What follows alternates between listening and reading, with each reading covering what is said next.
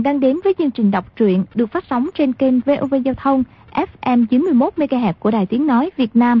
Thưa các bạn, trong chương trình đọc truyện đêm qua, chúng ta đã theo dõi phần 88 bộ truyện Thiên Long Bát Bộ của nhà văn Kim Dung. Được biết, công chúa nước Tây Hạ đến tuổi cập kê, quốc vương kén rễ, mở hội vào ngày rằm tiết trung thu, mời anh hùng, hào kiệt, kẻ sĩ tài mạo song toàn từ khắp nơi hội tụ, thi văn, diễn võ. Cung linh thú ở phía Tây, gần nước Tây Hạ, đoàn dự Tiêu Phong và Hư Trúc nhất trí ghé thăm nơi ấy, sẵn tiện đến Kinh Đô, Ninh Châu, nước Tây Hạ để xem náo nhiệt.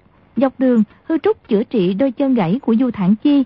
Có hôm, Ba Thiên Thạch và Chu Đăng Thần mang đến hai bức thư của Trấn Nam Vương đoàn chính thuần gửi cho đoàn dự, yêu cầu chàng ta đem hết tâm lực tham gia cuộc ứng tuyển vào mã của quốc vương Tây Hạ vì mục đích giữ nước yên dân của đại lý và một bức quốc thư khi đến Linh Châu trình lên quốc vương để cầu thân.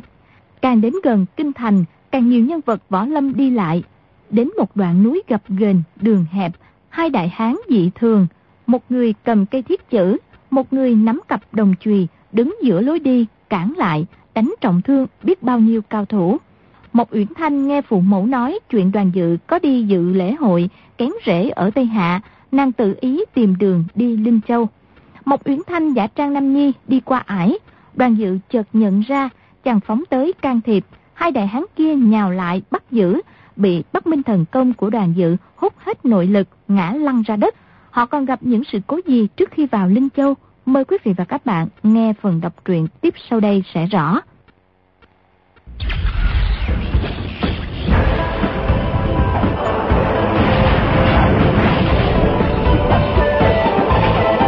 Thiên Long Bát Bộ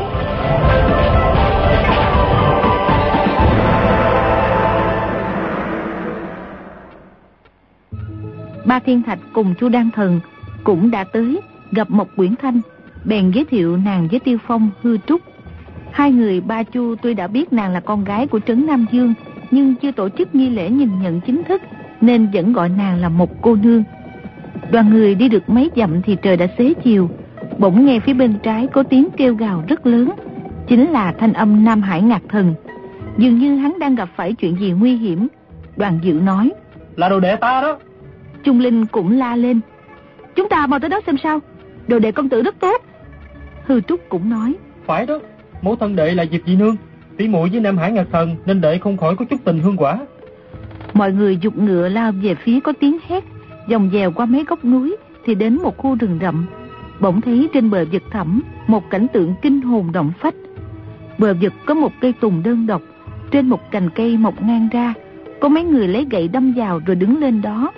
Người này mình mặc áo xanh chính là đoàn Diên Khánh. Tay trái lão nắm gậy, tay mặt cũng cầm một cây gậy nữa. Đầu cây gậy này có một người nắm lấy, chính là Nam Hải Ngạc Thần. Tay kia của Nam Hải Ngạc Thần lại túm lấy đầu tóc của cùng hung cực ác dân Trung Hạt Hai tay dân trung hạt nắm giữ hai cổ tay một thiếu nữ. Cả bốn người nối thành một sợi dây dài lơ lửng trên không, ở vào tình trạng nguy hiểm vô cùng. Bất luận ai sỉnh tay một chút là mấy người cùng rơi xuống vực thẳm. Dưới khe núi này, đá tai mèo chi chít tựa cây rừng. Nhiều mỏm đá nhọn quắt như mũi dao chỉ thẳng lên. Ai rớt xuống chắc chắn phải tan xác. Lúc ấy một cơn gió thổi qua, Nam Hải ngạc thần dân trung hạt và thiếu nữ lắc lư thành dòng cung. Thiếu nữ lúc trước xoay lưng về phía mọi người, bây giờ quay nghiêng mặt lại. Đoàn dự vừa trông thấy đã la quảng. Trời ơi! Suýt nữa chàng lọt từ trên lưng ngựa xuống.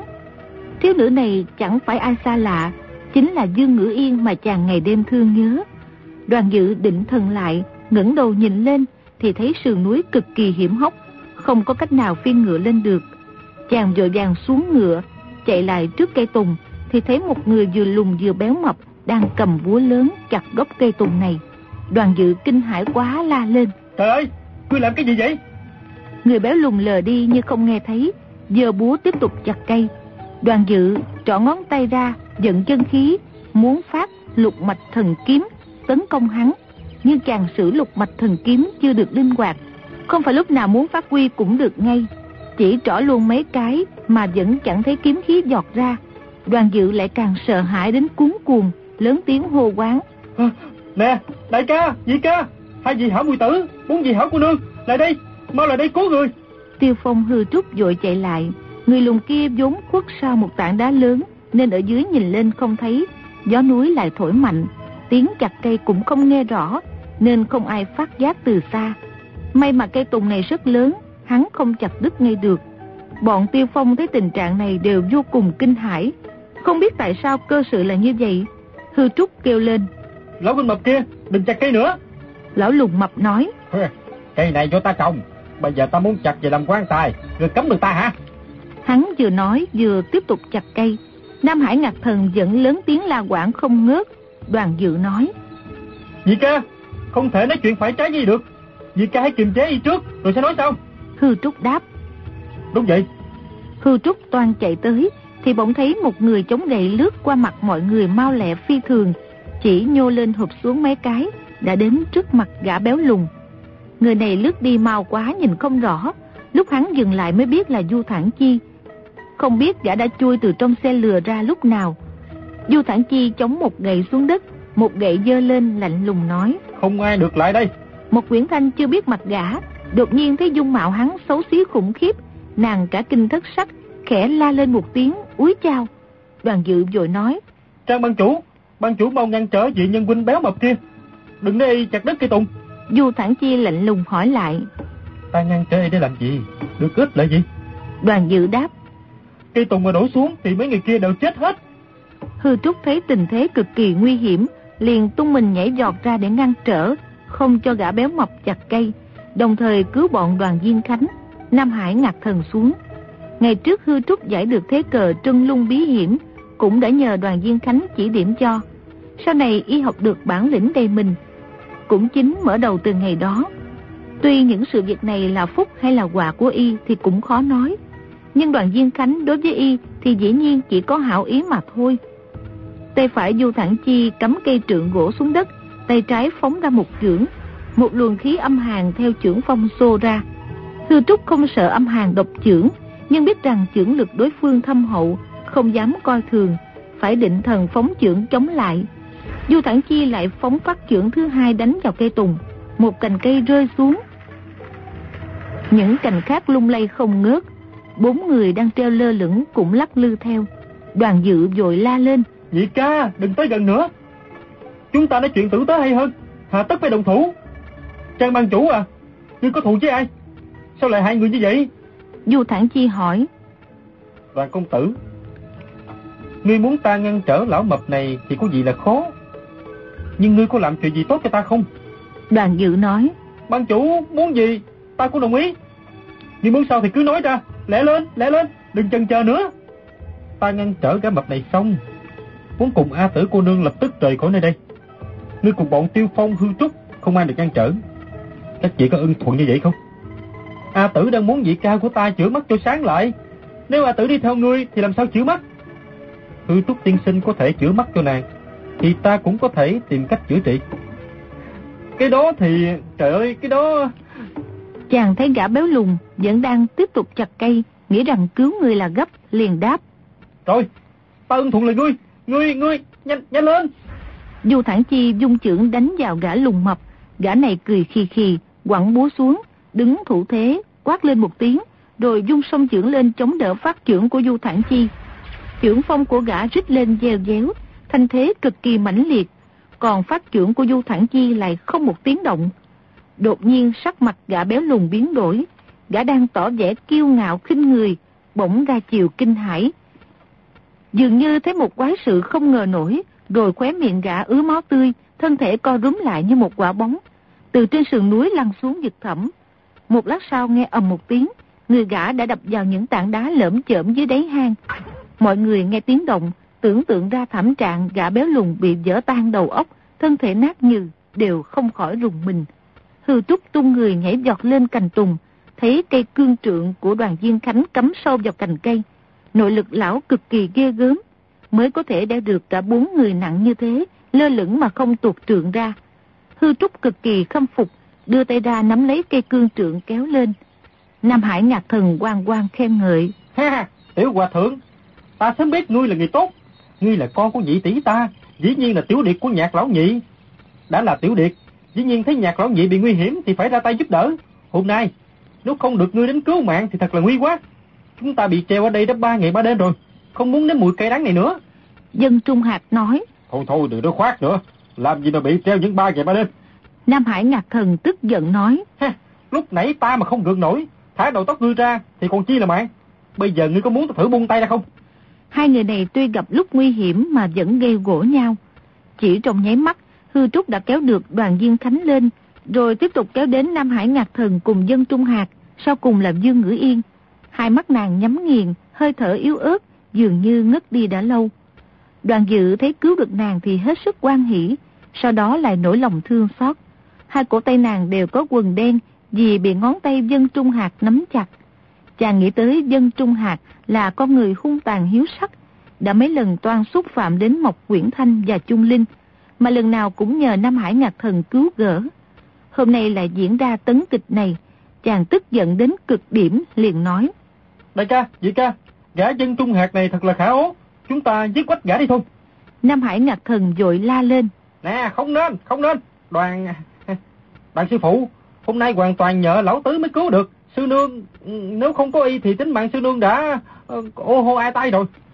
Lão nói mấy câu này ngắt ngứ tới ba bốn chỗ, mọi người nghe không rõ. Một quyển thanh thấy đoàn dự vì Dương Ngữ Yên mà nóng nảy quảng hốt, đã rầu rầu nét mặt, tự thương thân mình. Bây giờ nàng thấy dung mạo Dương Ngữ Yên tuyệt thế vô song, thì trong lòng có một cảm giác kỳ dị khó mà tả được. Dương Ngữ Yên từ từ mở mắt ra, la lên một tiếng rồi hỏi. Đây có phải là âm phủ không? Ta, ta chết rồi hả? Nam Hải ngạc thần nói. cái cô này ăn nói thật là hồ đồ. Nếu đây là âm phủ, thì không lẽ mọi người chúng ta đều chết cả rồi sao? Bây giờ cô chưa là vợ sư phụ ta. Ta nói mấy câu vô lễ, cô đừng cho là phạm thượng. Theo chủ ta biết thì sớm muộn gì cô cũng là sư nương ta. Ngày giờ thấm thoát qua nhanh lắm. May mà còn cơ hội này. Ta gọi cô mấy tiếng cô nương tưởng cũng chẳng có chi là quá đáng. Ta xin hỏi, cô nương đang bình yên, sao lại đi tìm cái chết? Cô chết thì thỏa nguyện ước vọng của cô cũng đành, nhưng chút nữa chết lây đến cả tứ đệ dân trung hạt. Dân lão tứ có chết cũng không sao, nhưng còn liên can đến đại ca đoàn Viên Khánh. Đoàn lão đại mà chết thì thật là đáng tiếc. Nhưng hãy còn là việc nhỏ. Nhạc lão nhị bị liên can chết theo mới là việc nguy hiểm hơn hết. Đoàn dự nói. Nhưng cô nương, vụ này là sao? Cô nương một phen kinh hãi khiến tài hạ ấy nái vô cùng. Thôi, cô nương hãy ngồi tựa vào gốc cây mà nghỉ một lúc đi. Chàng dịu dàng an ủi, nhưng Dương Ngữ Yên lại rú lên một tiếng rồi khóc ròng, hai tay ôm đầu khẽ nói. Các vị đừng nghĩ đến ta nữa, ta không thể sống nữa đâu. Đoàn dự giật mình kinh hãi nghĩ thầm. Thì ra là muốn tự tử thật. Nhưng mà không hiểu tại sao, không lẽ là... Chàng liếc mắt nhìn dân trung hạt, thấy vẻ mặt gã đất đổi hung tàn bạo ngược thì la thầm. Trời ơi, phải chăng Dương cô nương đã bị gã này làm cho ô nhục nên định tự tử? Trung Linh tiến lên một bước, cất tiếng chào hỏi. Nhạc lão tam, mạnh khỏe chứ? Nam Hải ngạc thần nhìn thấy Trung Linh, cảm mừng đáp. Tiểu sư nương, sư nương vẫn mạnh giỏi chứ. Bây giờ ta là nhạc lão nhị, chứ không phải nhạc lão tam nữa. Lão nhị cũng đừng kêu ta bằng tiểu nọ tiểu kia nữa, khó nghe lắm. Nhạc lão nhị, ta hỏi ngươi, vị cô nương kia tại sao lại toan tự tử? Phải chăng thằng cha giống như cây tre kia đã gây ra tai dạ? Ta phải giáo huấn hắn một phen. Nàng úp hai tay lên miệng, và hơi cho nóng. Dân Trung Hạt biến sắc mặt, lùi lại hai bước. Nam Hải ngạc thần dội xua tay đáp. Không phải, không phải. Lần này không hiểu sao hắn đột nhiên biến tính trở thành người tốt.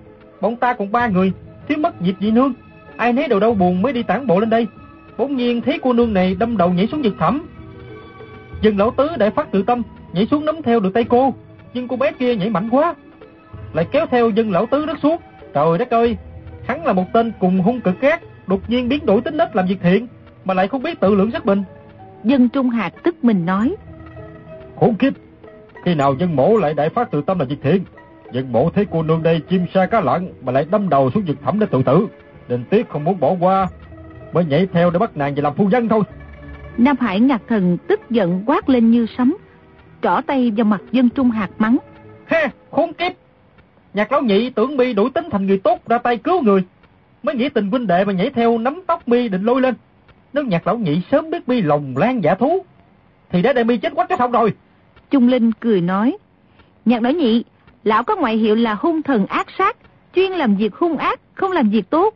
Lão biến đổi tính nết từ bao giờ? Có phải là được sư phụ dạy dỗ không? Nam Hải ngạc thần dò đầu bức tai đáp. À, không đổi tính, không đổi tính. Nhưng mà tứ đại ác nhân thiếu đi một người thì sức mạnh lại bớt đi một phần. Nên ta mới nắm đầu lão tứ định lôi lên. Không ngờ chẳng lôi được hắn, mà chính mình cũng bị té nhào. Mà nhờ đoàn lão đại bản lĩnh phi thường, mới phóng gậy xuống cho lão nhị nắm lấy. Nhưng ba người nặng tới trên dưới 400 cân, kéo cả đoàn lão đại xuống theo. Lão đại liền phóng một cây trượng lên đâm lấy cành tùng, đang tìm cách trèo lên. Không ngờ lại có thằng cha mập lùn người nước thổ phồn, sách búa chặt cây. Trung Linh hỏi, gã lùn mập đó là người nước thổ phồn hả? Sao gã lại toan ám hại các vị? Nam Hải ngạc thần phun một bãi nước bọt rồi đáp. Mọi việc đều do lão tứ không ra gì. Hắn lẻn vào hoàng cung nước Tây Hạ để nhìn trộm công chúa. Không ngờ sau đó lại khu chiên đánh trống, lớn tiếng quyên thuyên với mọi người. Nào là khen công chúa đẹp tựa thiên tiên, nào là ca ngợi dáng điệu nàng như chim sa cá lặn. Vụ này đến tai dương tử nước thổ phồn, bọn ta lại phải một phen chiến đấu. Đánh chết mười mấy tên võ sĩ thổ phồn. Vì thế mà bộ đại ác chúng ta thành ra cừu địch với bọn thổ phồn. Mọi người nghe lão nói vậy thì đã hơi hiểu manh mối, nhưng vẫn chưa hiểu tại sao Dương Ngữ Yên định tự tử. Nam Hải ngạc thần lại nói. Với cô nương, sư phụ ta đã đến đây. Hai người biết nhau từ lâu rồi, kết nghĩa phu thê quách đi. Đừng tự tử làm gì cho ổn. Dương Ngữ Yên ngẩng đầu lên ngẹn ngào nói. Người còn nói nhăn nói càng kinh mạng. Ta, ta sẽ đập đầu vào đây mà chết đi cho xong. Đoàn dự vội nói. Nè nè không được, cô nương không được làm vậy. Rồi chàng quay lại bảo Nam Hải ngạc thần. Nhạc lão tam, ngươi không được. Nam Hải ngạc thần vội ngắt lời. Ê, nhạc lão nhị chứ. Ừ, thì nhạc lão nhị. Ngươi không được nói nhăn nữa. Nhưng ngươi đã có công cứu người, ta cảm kích cho cùng. Nam Hải ngạc thần dương cặp mắt ti hí lên nhìn Dương Ngữ Yên nói. Cô không chịu làm sư nương ta, thì cũng chẳng thiếu gì người muốn làm. Vị này là đại sư nương, vị kia là tiểu sư nương. Ta cứ kêu bằng sư nương hết. Lão vừa nói vừa chỉ một quyển thanh, rồi lại chỉ sang Trung Linh. Một quyển thanh đỏ mặt lên, biểu môi nói. Ha, lão này say rượu nó càng. Từ lúc mọi người chú ý nhìn hư trúc cứu người, bây giờ mới nhìn lại, phát giác Du Thản Chi cùng A Tử đã đi đâu rồi. Đoàn dự hỏi Tiêu Phong. Đại ca, họ đi rồi sao? Tiêu Phong đáp. Họ đi cả rồi. Tam đệ đã nhận lời gã, nên ta không ngăn trở nữa. Chàng nói vậy mà trong lòng không khỏi bâng khuâng, không hiểu A Tử theo Du Thản Chi rồi về sau số phận nàng sẽ ra sao. Nam Hải ngạc thần bỗng la lên. Lão đại, lão tứ, chúng ta về thôi chứ. Lão thấy đoàn Diên Khánh cùng dân Trung Hạt nhằm hướng Linh Châu trở gót, liền quay lại nói với đoàn dự. Nhạc lão nhị cũng đi thôi. Lão vừa nói vừa xoay mình lẻ bước đi theo bọn đoàn Diên Khánh. Trung Linh nói. Dương cô nương, chúng ta ngồi xe cùng đi. Rồi nàng đỡ Dương Ngữ Yên lên ngồi vào chỗ A Tử trên cổ xe lừa. Đoàn người lại nhằm đường Linh Châu thẳng tiến. Vào lúc xế chiều, mọi người đến nội thành Linh Châu. Thời bấy giờ thế lực nước Tây Hạ đang cường thịnh, có tới 22 châu. Khu vực Nam sông Hoàng Hà có Linh Châu, Hồng Châu, Ngân Châu, Hạ Châu. Khu Hà Tây có Hương Châu, Lương Châu, Cam Châu, Túc Châu. Nay là Cam Túc Ninh Hạ, Tuy Diễn. Dùng đất này có lợi thế ở nguồn nước sông Hoàng Hà nên lương thực rất dồi dào. Người ta thường nói, Hoàng Hà trăm thứ hại, chỉ có một thứ lợi. Thế mà Tây Hạ chiếm trọn vùng đất quanh con sông này.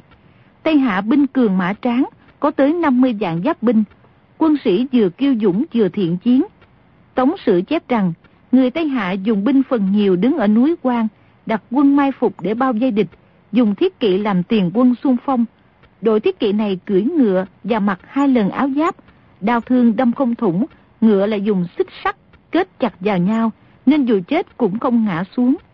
Lúc giao tranh, đội thiết kỵ xông lên đột phá trước. Khi trận địch rối loạn rồi, đại quân mới tiến lên. Quân bộ xen giữa kỵ binh mà tấn công. Quốc dương nước Tây Hạ vốn là người rợ hồ. Ở họ thác bạc, đến đời đường Thái Tông mới được ban cho họ lý. Người Tây Hạ đánh nhau khắp bốn phương, vì vậy mà biên giới nước này biến đổi hoài, kinh đô cũng tùy lúc mà dời đi. Linh Châu tuy là kinh thành nước Tây Hạ, nhưng so với các đô thị lớn ở Trung Nguyên thì còn kém xa lắm.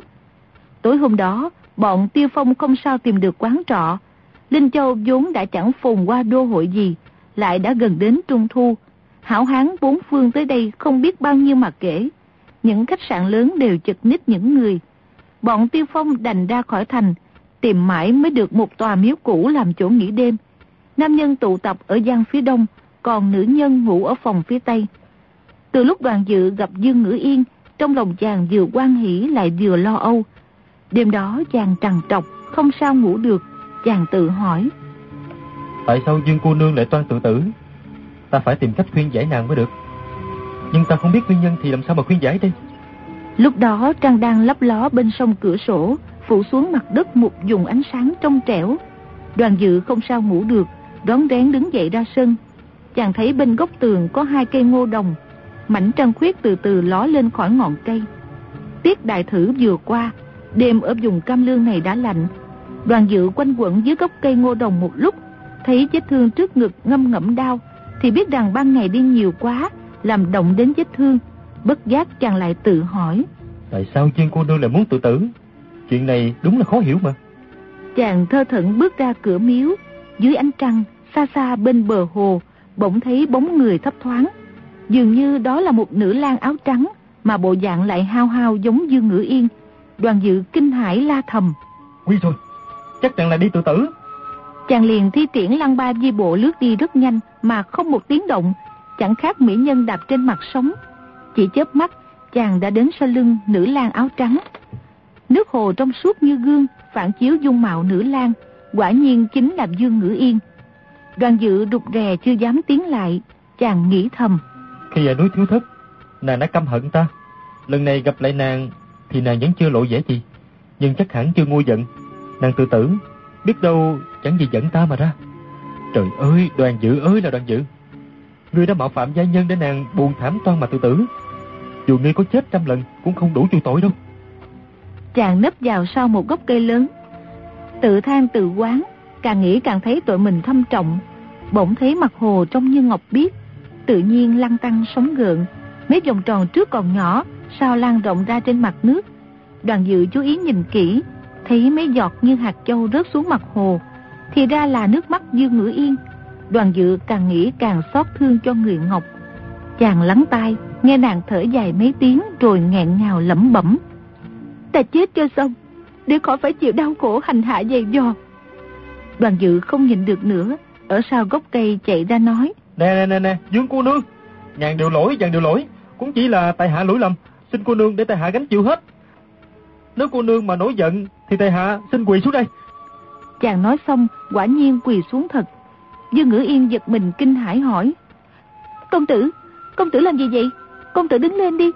Nếu để người ngoài trông thấy thì còn ra thể thống gì? Cô nương có tha thứ thì tại hạ mới dám đứng dậy. Ta tha thứ công tử cái gì? Việc của ta có can diện gì đến công tử chứ?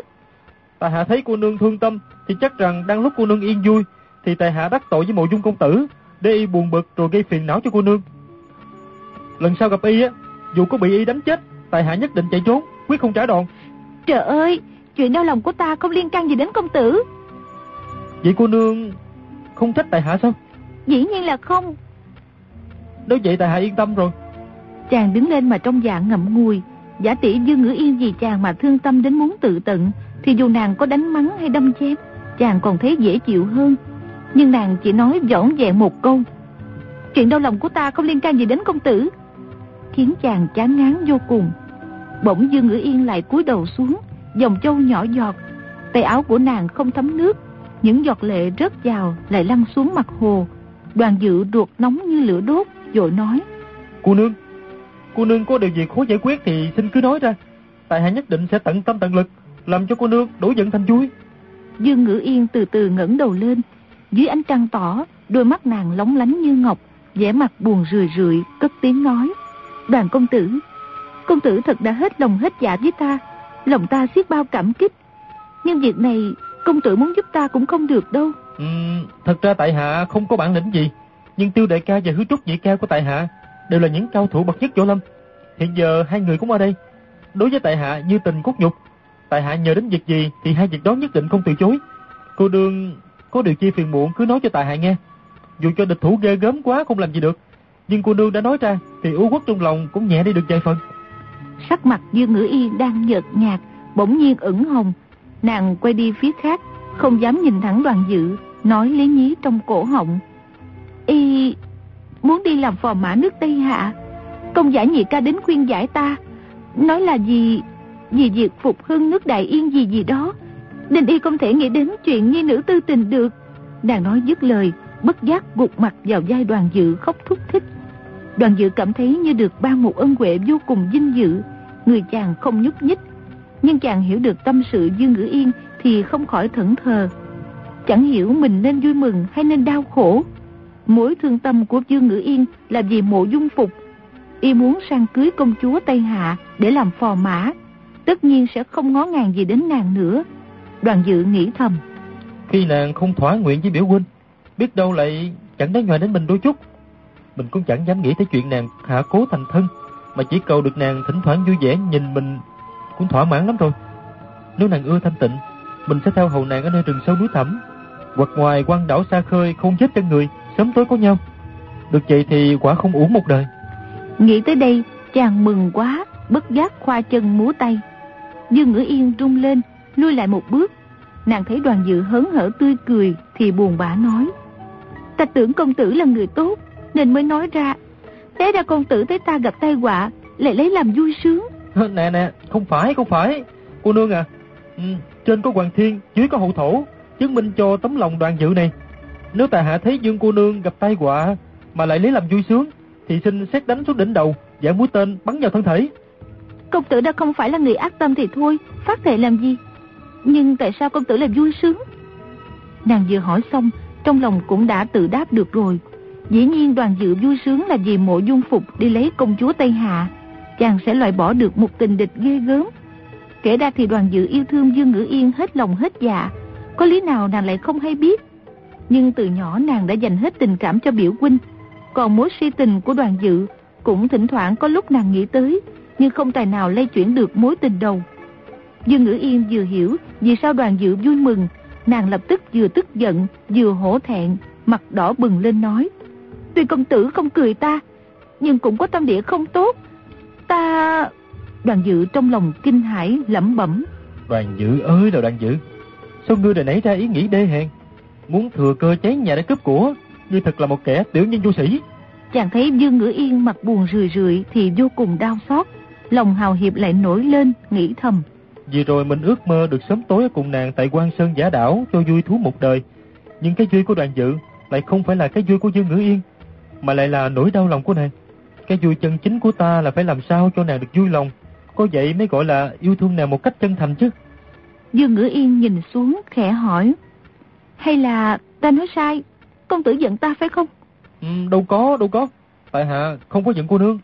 Vậy sao công tử không nói gì? Vì tại hạ đang suy nghĩ một điều. Trong lòng chàng đang suy tính. So với mộ dung phục thì văn tài võ nghệ của mình đều kém đi. Nhưng phẩm phong độ cũng không bằng. Thanh danh quan vọng lại càng không thể so sánh được. Mình đã thua kém cả mọi mặt. Huống chi hai người còn thân cận từ thủ nhỏ. Thâm tình ràng buộc đã lâu. Mình chỉ có một điều hơn mộ dung phục xa là tấm lòng chân thật của mình đối với nàng. Cần phải cho nàng biết.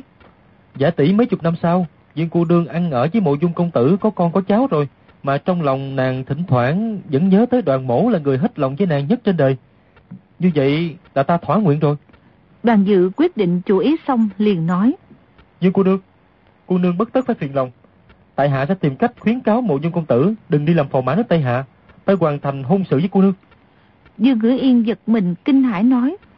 Không được, biểu huynh ta căm hận công tử đến chết, nhất định y không nghe công tử khuyên can đâu. Tại hạ sẽ lấy đại nghĩa mà nói. Trên thế gian này, mối tình phu phụ quan trọng nhất là phải tâm đầu ý hợp. Y chưa quen biết công chúa Tây Hạ, nàng xấu hay đẹp, tính thiện hay ác, y cũng chưa hiểu. Vừa nhìn thấy mặt, đã nên đạo vợ chồng thì không thể nào thương yêu nhau được. Tại hạ nói cho y hiểu, Dương cô đương nhân phẩm khác thường trên đời có một. Ôn nhu yếu điệu chúy thể không hay, huống chi cô nương một lòng thiết tha y.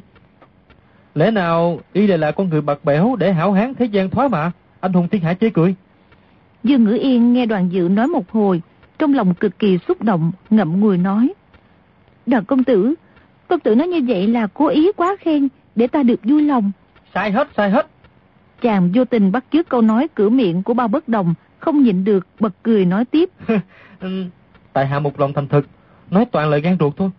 Dương Ngữ Yên cũng bị câu sai hết sai hết làm phải bật cười, rồi nói, công tử chẳng học cái gì hay tốt, lại đi học cái giọng lè nhẹ của ba tam ca.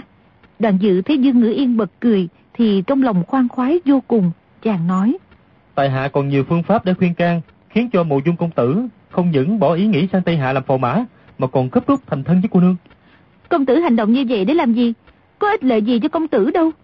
Ừ, chỉ cần thấy cô nương nói cười vui vẻ là tại hạ mãn nguyện lắm rồi. Dương Ngữ Yên bất giác rung động, câu nói của đoàn dự tuy hời hợt mà đã biểu lộ một mối chân tình khôn tả. Nhưng nàng không tài nào quên được mộ dung phục, lại thở dài nói. Công tử chưa hiểu tâm sự của biểu huynh ta. Y coi việc phục hương nước Đại Yên là trọng đại nhất trong đời. Y từng nói, tấm thân nam tử phải lấy việc mở mang cơ nghiệp là lớn. Chuyện nhi nữ thường tình là nhỏ. Anh hùng khí đoạn thì không phải anh hùng.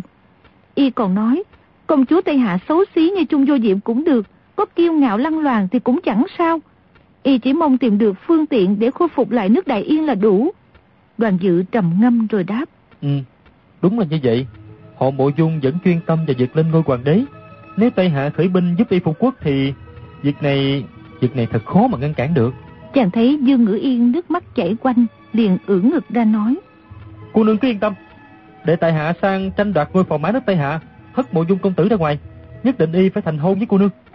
Dương Ngữ Yên vừa kinh ngạc vừa quan hỉ, vội hỏi lại. Công tử nói gì? Thì tại hạ nhất định sang tranh ngôi phò mã nước Tây Hạ. Khi ở núi Thiếu Thất, Dương Ngữ Yên đã chứng kiến đoàn dự thi triển lục mạch thần kiếm đã bại mộ dung phục, biết rằng võ công chàng cao cường hơn biểu huynh mình. Nếu chàng quyết tâm đi làm phò mã, thì biểu huynh khó mà tranh giành được. Nàng nghĩ vậy, hạ thấp giọng xuống nói. Đoàn công tử thật hết lòng vì ta, nhưng làm như vậy thì biểu huynh ta phải căm hận công tử đến chết chưa thôi. Chuyện đó không quan trọng đâu, với lại đằng nào y cũng căm hận tại hạ rồi. Chính công tử vừa nói chưa hiểu công chúa đẹp hay xấu, thiện hay ác, vậy mà lại đi thành thân cùng nàng. Quá ra ta làm dụng công tử nhiều quá sao? Thì uh, miễn sao được gì cho cô nương, còn đối với tại hạ thì khuất tất một chút, có gì đáng kể đâu. Câu nói vừa ra khỏi miệng, chàng lại nghĩ. Giả tỷ mình kể công với nàng đâu phải là hành vi của người quân tử. Nghĩ vậy, chàng liền nói tiếp. Uhm, không phải tại hạ vì cô nương mà chịu khuất tất đâu. Gia Gia đã ra lệnh cho tại hạ là phải cưới cho bằng được công chúa nước Tây Hạ. Đạo làm con phải tận hiếu với song thân. Việc này không can dự gì đến cô nương. Dương Ngữ Yên là người thông tuệ phi thường, lẽ nào không hiểu mối thâm tình của đoàn dự. Nàng nghĩ tới chàng vì mình mà cam tâm đi lấy một cô gái chưa quen biết, cắn răng ép lòng mà ngoài miệng lại không chịu nhận, thật là người quân tử. Nàng cảm động vô cùng, đột nhiên đưa tay ra nắm lấy tay đoàn dự nói. Đoàn công tử, kiếp này ta không thể báo đáp cho công tử được, xin hẹn lại kiếp sau. Rồi nàng nghẹn ngào, không nói thêm được nữa. Hai người đã mấy phen qua cơn hoạn nạn, khi ôm cổng, khi nâng đỡ, đụng chạm nhau không phải một lần. Nhưng trước kia đều là những trường hợp bất đắc dĩ, chỉ có lần này mới là cố ý. Dương Ngữ Yên vì cảm động mà tự nắm lấy tay chàng. Đoàn dự cảm thấy bàn tay mềm mại nắm lấy tay mình mà tưởng như trời sắp sập, sung sướng quá, miệng lẩm bẩm. Nàng đối đãi với mình như vậy, thì đừng nói phải lấy một công chúa Tây Hạ. Dù có phải lấy công chúa Đại Tống, công chúa Đại Liêu, công chúa Thổ Phồn hay công chúa Cao Ly gì nữa, mình cũng nhất định lấy hết. Chàng bị trọng thương chưa khỏi, vì vui mừng quá độ mà nhiệt quyết bốc lên không chống nổi. Đột nhiên tưởng chừng như trời đất quay cuồng, đầu nhức mắt qua, người chàng lão đảo, rồi ôm một tiếng, chàng đã ngã xuống hồ. Dương Ngữ Yên cả kinh la gọi, đoàn công tử, đoàn công tử. Rồi đưa tay ra, kéo chàng lên. May mà hồ nước không sâu, đoàn dự chỉ bị ướt, nước lạnh thấm vào. Đầu óc chàng tỉnh táo lại, bèn bò lên bờ, người lem luốc bùng sinh. Tiếng la quảng của Dương Ngữ Yên vừa rồi đã làm cho nhiều người trong miếu tỉnh giấc. Bọn tiêu phong hư trúc, ba thiên thạch, chu đan thần hốt quảng chạy ra. Thấy đoàn dự quan mang cùng Dương Ngữ Yên bẽn lẽn đứng bên nhau, đều cho là hai người ra bờ hồ tình tự lúc đêm khuya. Bất giác, cùng nghĩ là không nên hỏi nhiều. Đoàn dự muốn tìm lời giải thích, nhưng chẳng biết nói sao. Hôm sau đã là 12 tháng 8, còn ba ngày nữa là đến tiết trung thu. Ba Thiên Thạch từ sáng sớm đã vào thành Linh Châu để thăm dò tin tức. Khoảng giờ tị, y lật đật chạy về miếu, nói với đoàn dự. Công tử, Tài Hạ đã tới bộ lễ, đưa thư của chương cha về việc cầu thân với công chúa Tây Hạ. Thượng thư bộ lễ xem xong, tỏ vẻ rất lịch sự, y nói, công tử đến cầu thân, thật là một vinh dự lớn cho nước Tây Hạ, tin rằng công tử sẽ được như nguyện. Một lúc sau, ngoài cửa miếu bỗng có tiếng người ngựa nhộn nhịp, rồi tiếng âm nhạc nổi lên. Ba Thiên Thạch cùng Chu Đan Thần chạy đang nghênh tiếp. Thì ra đây là Đào Thị Lan bộ lễ nước Tây Hạ thống lĩnh nhân viên đến đón đoàn dự vào quán dịch để khoản đãi. Tiêu Phong làm nam diện đại dương nước Liêu, một nước lớn còn phồn thịnh hơn đại lý. Giả tỷ người Tây Hạ biết chàng tới đây thì cuộc nghênh tiếp còn long trọng hơn. Nhưng Tiêu Phong đã căn dặn mọi người đừng tiết lộ hành tung của chàng. Tiêu Phong, Hư Trúc cùng mọi người đều tự nhận là tùy tùng của đoàn dự, cùng đến quán dịch. Mọi người vừa thu xếp xong, bỗng nghe ngoài sân có tiếng ồn ồn quát mắng.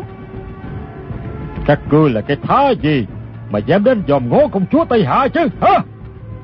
Ngôi phò mã Tây Hạ dĩ nhiên là tiểu dương tử của chúng ta nắm chắc rồi. Ta khuyên bộ ngươi nên cúp đuôi chạy trốn sớm đi là hơn.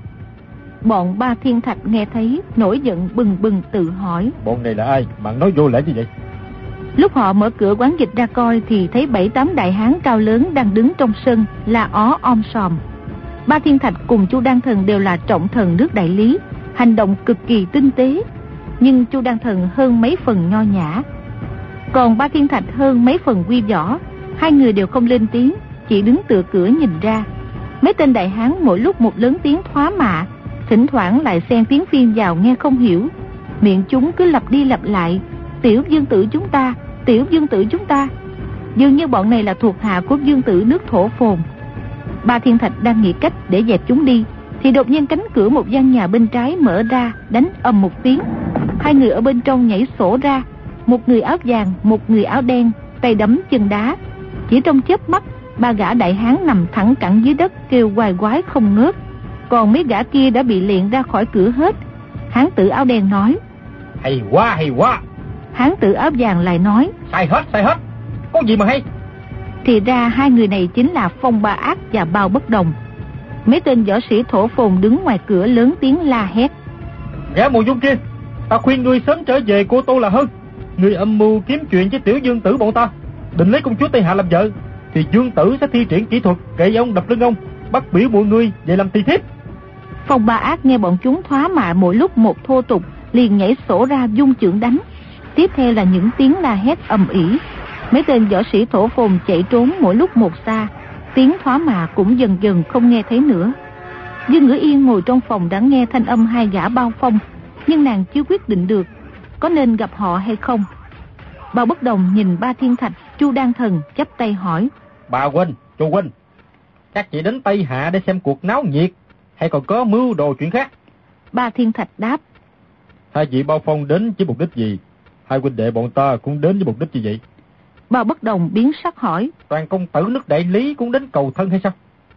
Ba Thiên Thạch đáp. Đúng vậy. Công tử bọn tài hạ là thế tử, con hoàng thái đệ trấn Nam Dương nước đại lý. Ngày sau công tử lên ngôi đại bảo, làm vua nước đại lý.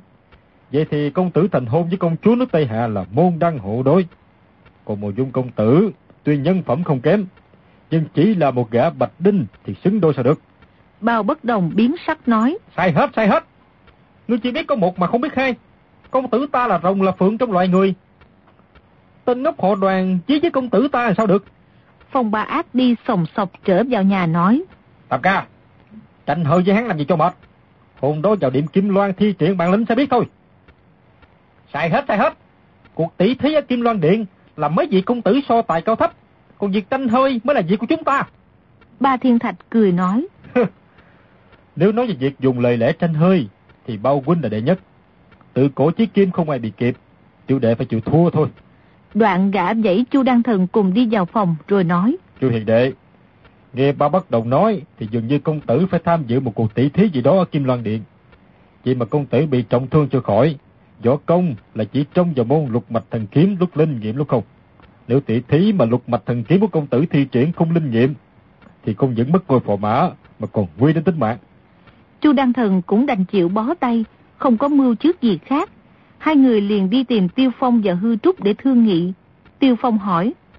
Không hiểu luật lệ tỷ thí ở Điện Kim Loan như thế nào? Hai người đơn đã độc đấu hay là cho cả thuộc hạ xuất trận? Nếu người ngoài cũng được tham gia tỷ thí thì không có gì đáng lo. Ba Thiên Thạch nói. Chư Hiền Đệ, chúng ta đi hỏi Đào Dị Lan cho biết rõ luật lệ tỷ thí, chuẩn bị kế hoạch. Hai người đi rồi, ba anh em Tiêu Phong hư trúc cùng đoàn dự, ngồi quây quần uống rượu, chén chú chén anh thật là khoan khoái. Tiêu Phong hỏi đoàn dự về lục mạch thần kiếm, Chàng muốn dạy nghĩa đệ cách dẫn khí, để lúc nào muốn phát ra kiếm khí cũng được ngay. Ngờ đâu đoàn dự chẳng hiểu chút gì về nội công ngoại công. Tiêu Phong không biết làm thế nào, chỉ lắc đầu lia lịa, rồi uống cạn hết chén này đến chén khác. Hư Trúc cùng đoàn dự tiểu lượng kém xa, mới năm sáu chén đã say mềm ngã lăn ra, chẳng còn biết trời đất gì nữa. Lúc chàng mơ màng tỉnh dậy, mở mắt ra nhìn, thì thấy bóng trăng chênh chết nhòm sông, biết là đêm đã khuya rồi. Đoàn dự giật mình nghĩ thầm. Ờ, đêm qua mình cùng Dương cô nương nói chuyện chưa xong, thì mình đã vô ý té xuống hồ. Không biết nàng còn muốn nói gì với mình nữa không? Hiện giờ nàng có đợi mình ngoài kia không? Trời ơi, nếu để nàng đợi lâu không nhẫn nại được, về phòng ngủ rồi thì không phải đáng tiếc sao? Đoàn dự nghĩ tới đó thì trong lòng nóng nảy, đứng phát dậy, trón rén ra khỏi phòng. Chàng đi qua sân toàn rút then cài cổng, thì đột nhiên phía sau có tiếng người khẽ bảo. Đoàn công tử, công tử lại đây, ta có lời muốn nói.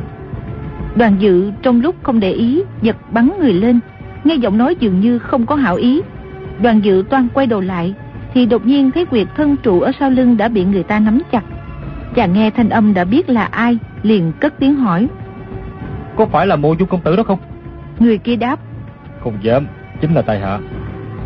Tài hạ mời đàn huynh lại đằng kia nói chuyện. Đoàn dự thấy đúng là mộ dung phục, thì trong lòng hồi hộp đáp.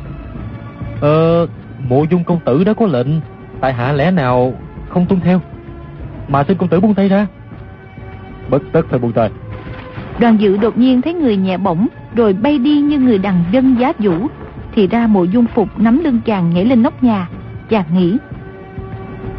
Nếu mình la lên một tiếng, đại ca cùng nhị ca nghe mà chạy ra cứu chuyện, thì có cơ thoát nạn. Nhưng chàng lại tự nhủ. Nếu mình la lên thì Dương cô nương cũng nghe rõ.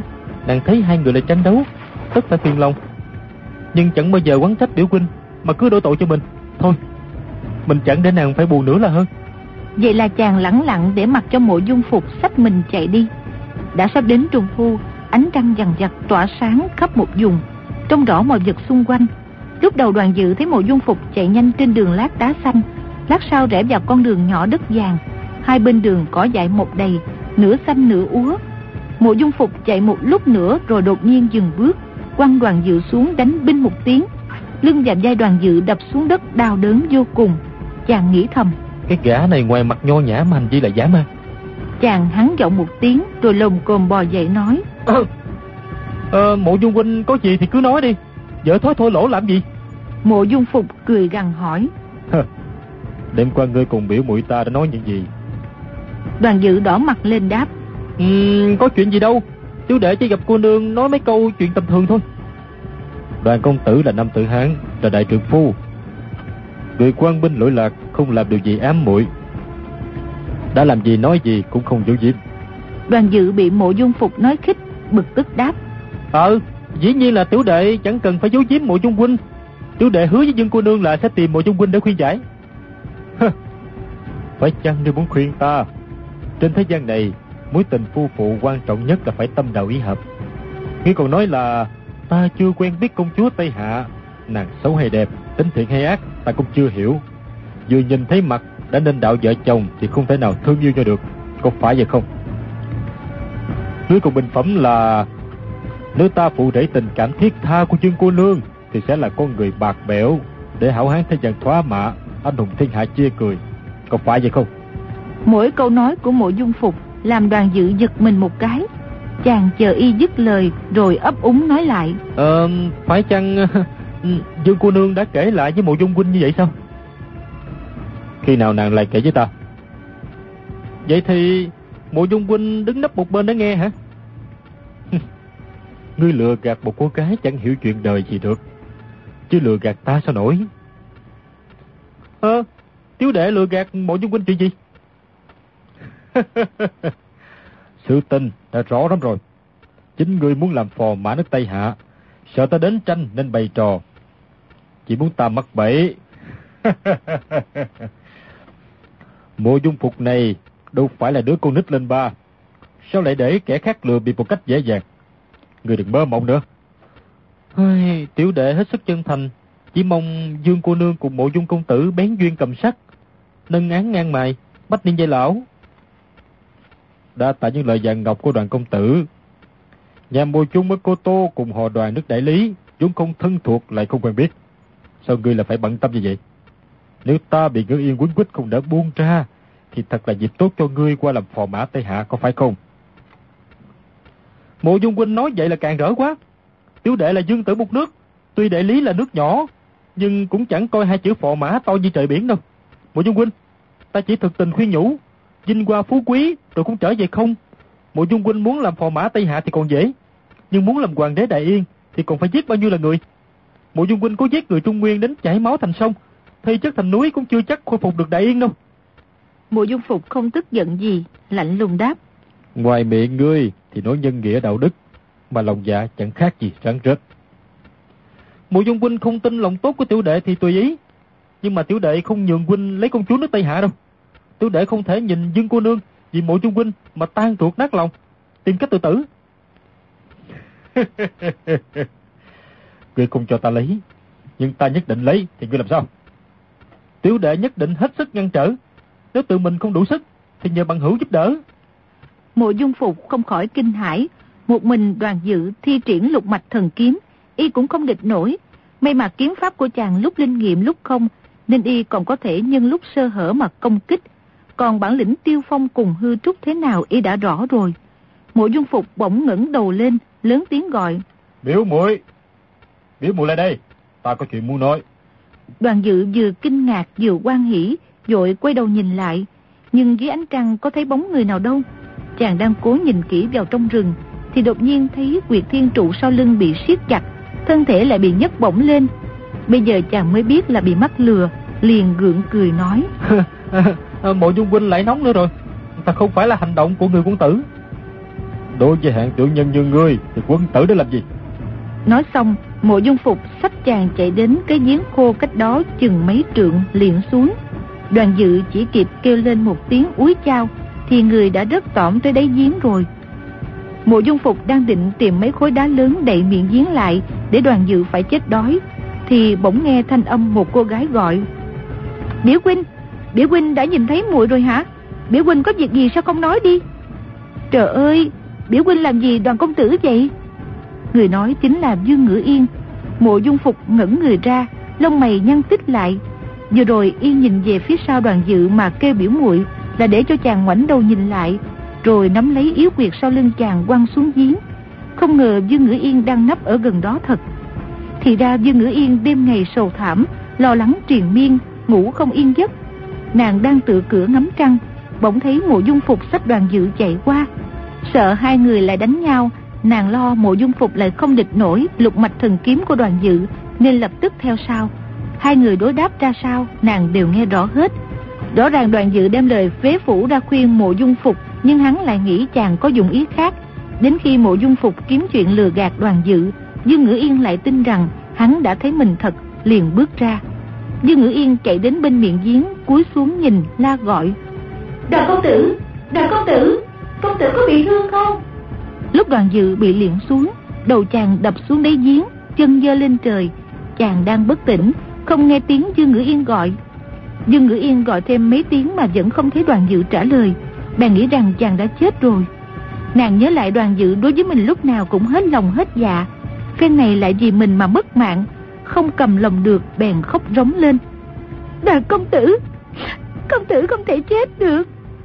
Mộ dung phục cười gằn nói. Biểu muội quả đã nặng tình với gã lắm rồi.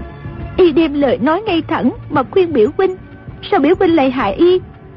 Gã là địch thủ của ta. Vừa rồi biểu muội không nghe gã nói sao? Gã tận tâm tận lực phá hoại kế hoạch của ta. Hôm trước trên đuổi thiếu thất. Gã làm cho ta phải mất thể diện, khiến mộ dung phục này không còn đất đứng trên giang hồ nữa.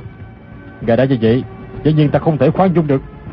Chuyện trên núi thiếu thất đúng là y đã sai lầm. muội đã thống trách y và y đã chịu nhận lỗi. y đã chịu nhận lỗi. Chỉ một câu hời hợt như vậy là đủ sao? Biểu muội có biết bộ dung phục này đi lại giang hồ sẽ bị người ta chỉ trỏ đàm tiếu là ta đã bị bại với phép lục mạch thần kiếm của gã không? Biểu muội nghĩ thử coi, ta sống ở nhân gian, còn gì là thú lạc nữa? Biểu huynh, chuyện thắng bại chỉ nhất thời, có đáng gì mà biểu huynh phải để tâm như vậy? Hôm tỷ kiếm trên núi thiếu thất, cửu phụ đã mở đường cho biểu huynh rồi, việc đã qua còn nhắc lại làm gì? Nàng không hiểu đoàn dự ở dưới đáy giếng còn sống hay chết, lại cúi xuống gọi. Đại công tử! Đại công tử! Nhưng Thủy chung vẫn không có tiếng đáp lại. Mộ dung phục nói. Biểu muội đã nặng tình với gã. Thì cứ lấy gã quách cho xong. Hà tất phải giả vờ quấn quýt với ta. Biểu huynh! muội đối với biểu huynh một lòng thành thực. Chẳng lẽ... Chẳng lẽ biểu huynh còn không tin hay sao? Người đối với ta một dạ chân thành sao? Vậy thì ở trong nhà giả gạo gần Thái Hồ ngày nọ, ngươi lõa lồ thân thể cùng gã họ đoàn chui vào đống trơm để làm gì? Đó là việc chính mắt ta trông thấy, còn giả được sao? Khi đó ta chỉ muốn chém thằng lõi họ đoàn một nhát rồi đời. Vậy mà ngươi là chỉ điểm cho gã làm khó dễ ta. ngươi chân tâm vì ta như vậy sao? Thật ta không hiểu lòng giả của ngươi là sao hết. Mộ dung phục nói đến đây rồi cười khẩy. Dương ngữ yên ngẩn người ra, rung lên hỏi. Trong nhà giả gạo bên Thái Hồ, người che mặt, tự xưng là võ sĩ Tây Hạ. Vậy. Người giả trang làm Lý Dương Tông, võ sĩ nước Tây Hạ, chính là ta. Thảo nào, khi đó mùa đã đem lòng nghi hoặc. Cái câu một ngày kia ta làm hoàng đế đất Trung Nguyên, chính là khẩu khí của biểu huynh. Mùa đã sớm biết mà. Ngay lúc đó mà người biết thì hay hơn. Nhưng bây giờ mới biết, cũng chưa muộn đâu. Biểu huynh, hôm đó mùi bị người Tây Hạ hạ độc, Cười được đoàn công tử cứu cho, để lên lưng người chạy trốn. Dọc đường gặp mưa lớn, quần áo ướt hết, mới phải chạy vào nhà giả gạo để trú mưa. Biểu huynh, bất tất phải đa nghi. Thật là một chỗ trú mưa tuyệt diệu. Khi ta đến nơi, thì hai người vẫn thủ thủy với nhau. Tên hội đoàn đưa tay ra sờ má ngươi, ngươi cũng không né tránh. Khi đó ta nói câu gì, ngươi còn nhớ không? Ta e rằng bao nhiêu tâm trí ngươi để cả vào gã họ đoàn. Ta có nói gì thì ngươi cũng để ngoài tai thôi. Dương Ngữ Yên rung lên, hồi tưởng lại chuyện trong nhà giả gạo. Câu nói của tên võ sĩ Tây Hạ Lý Diên Tông lại hiện ra trong đầu nàng rất rõ ràng. Nàng ấp úng đáp. Khi đó... Khi đó biểu huynh cười nhạt hỏi. Ngươi tự phụ quá. Xem ra ngươi đã nặng tình với gã họ đoàn này lắm. Ngày đó ngươi còn nói. Nếu ta giết chết thằng lõi họ đoàn. Thì ngươi quyết giết ta để báo thù cho gã. Dương cô nương. Ta hãy nghe cô nương nói câu đó. Để mới tha mạng cho gã. Không ngờ nuôi ông tay áo. Sau này lên núi thiếu thất. Bị gã làm nhục trước bao nhiêu anh hùng hảo hán. Dương Ngữ Yên thấy mộ dung phục không gọi mình là biểu muội mà lại gọi là Dương cô nương, rồi tự xưng là tại hạ, thì lòng nàng xe lại. Nhưng nàng bản tính ôn nhu, không muốn cãi nhau với vị biểu huynh kính ái, nàng chậm rãi đáp. Biểu huynh, nếu ngày đó mùi nhận ra biểu huynh, thì không đời nào lại nói như vậy. Ngươi có thể không nhận ra mặt ta, vì ta đeo mặt nạ. Nhưng không lẽ ta đổi giọng nói, ngươi cũng không biết sao? Ngươi không nhận được khẩu âm thì còn được, không lẽ ngươi lại không nhận ra võ công của ta? ngươi hiểu biết võ học rất sâu rộng. Bất luận ai ra một chiêu thức nào. Ngươi cũng gọi ngay ra được tên chiêu thức cùng môn phái đó. Ta cùng thằng lõi qua lại hơn trăm chiêu. Không lẽ ngươi không nhận ra được sao? Sự thật thì lúc đó mùi cũng đã sinh nghi. Nhưng biểu huynh, chúng ta mấy năm chưa được gặp mặt một lần. Thành ra võ công của biểu huynh, muội không hiểu được đến nơi đến chốn. Các bạn thân mến, chúng ta vừa theo dõi phần 89 bộ truyện Thiên Long Bát Bộ của nhà văn Kim Dung. Mời quý vị và các bạn đón theo dõi phần tiếp theo của bộ truyện này cũng được phát sóng vào đêm mai trên kênh VOV Giao thông FM 91MHz của Đài Tiếng Nói Việt Nam. Đến đây thì nhóm thực hiện chương trình xin phép nói lời chào tạm biệt và hẹn gặp lại.